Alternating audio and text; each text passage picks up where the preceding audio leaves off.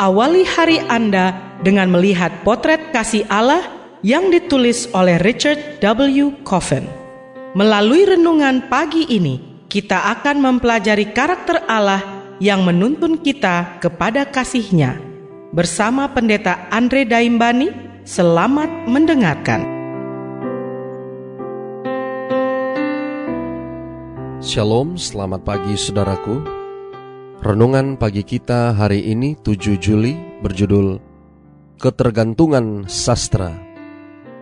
Ayat intinya diambil dari Obaja 1 ayat 1. Demikian firman Tuhan.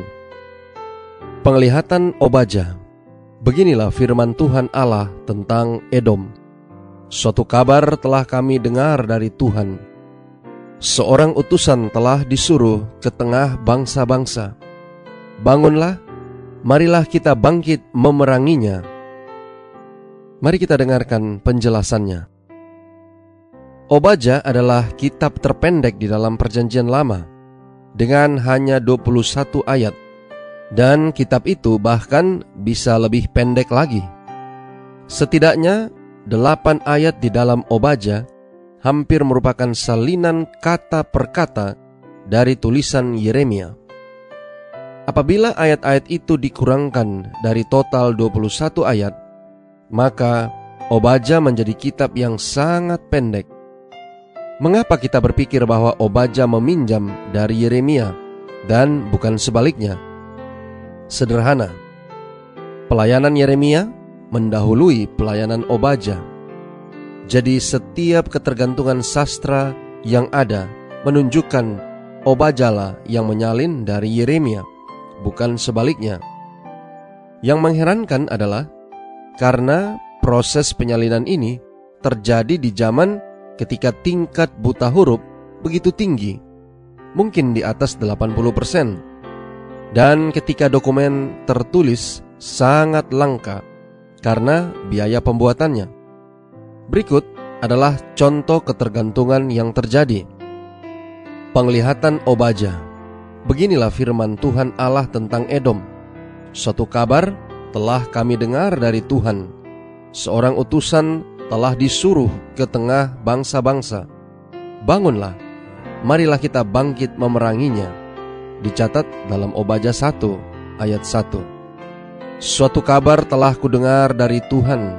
Seorang utusan telah disuruh ke tengah-tengah bangsa-bangsa. Berkumpullah, pergilah menyerangnya. Bersiaplah untuk bertempur. Dicatat dalam Yeremia 49 ayat 14. Jika malam-malam pencuri atau perampok datang kepadamu, betapa engkau dibinasakannya. Bukankah mereka akan mencuri seberapa yang diperlukannya? Dicatat dalam Obaja 1 ayat 5.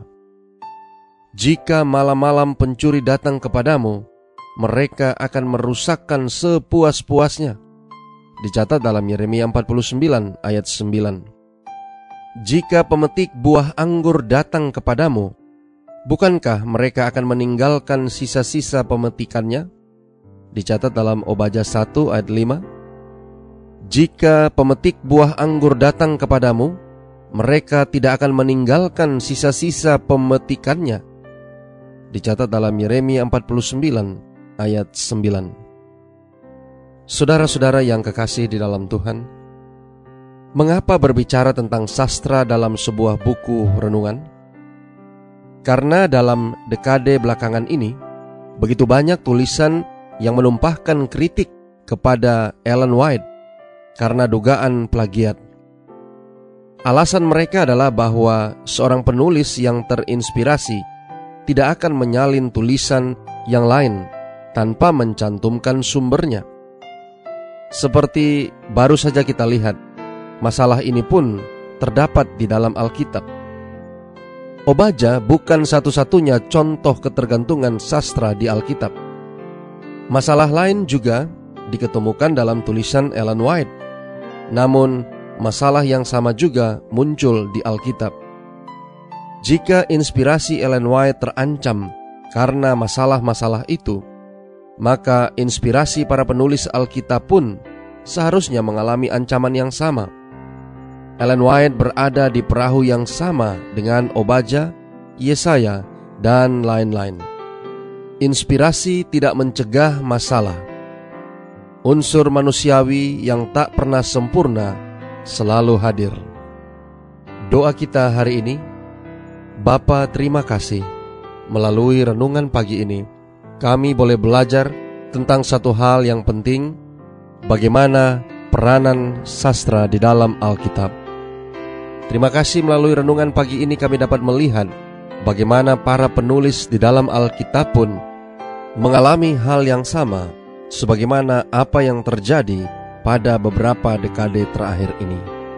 Tolong kami hari ini Bapa, biarlah dengan mempelajari akan firman-Mu dan dengan tuntunan kuasa Roh Kudus-Mu, kami boleh dapat melihat pelajaran yang bermanfaat bagi kerohanian kami, sehingga dapat menolong kami untuk lebih hari lebih dekat kepada Tuhan. Terima kasih Bapa. Inilah doa dan permohonan kami kepadamu.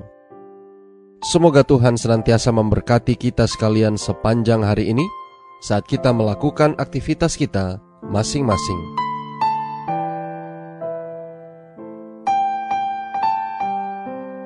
Demikianlah tadi pembahasan tentang potret kasih Allah.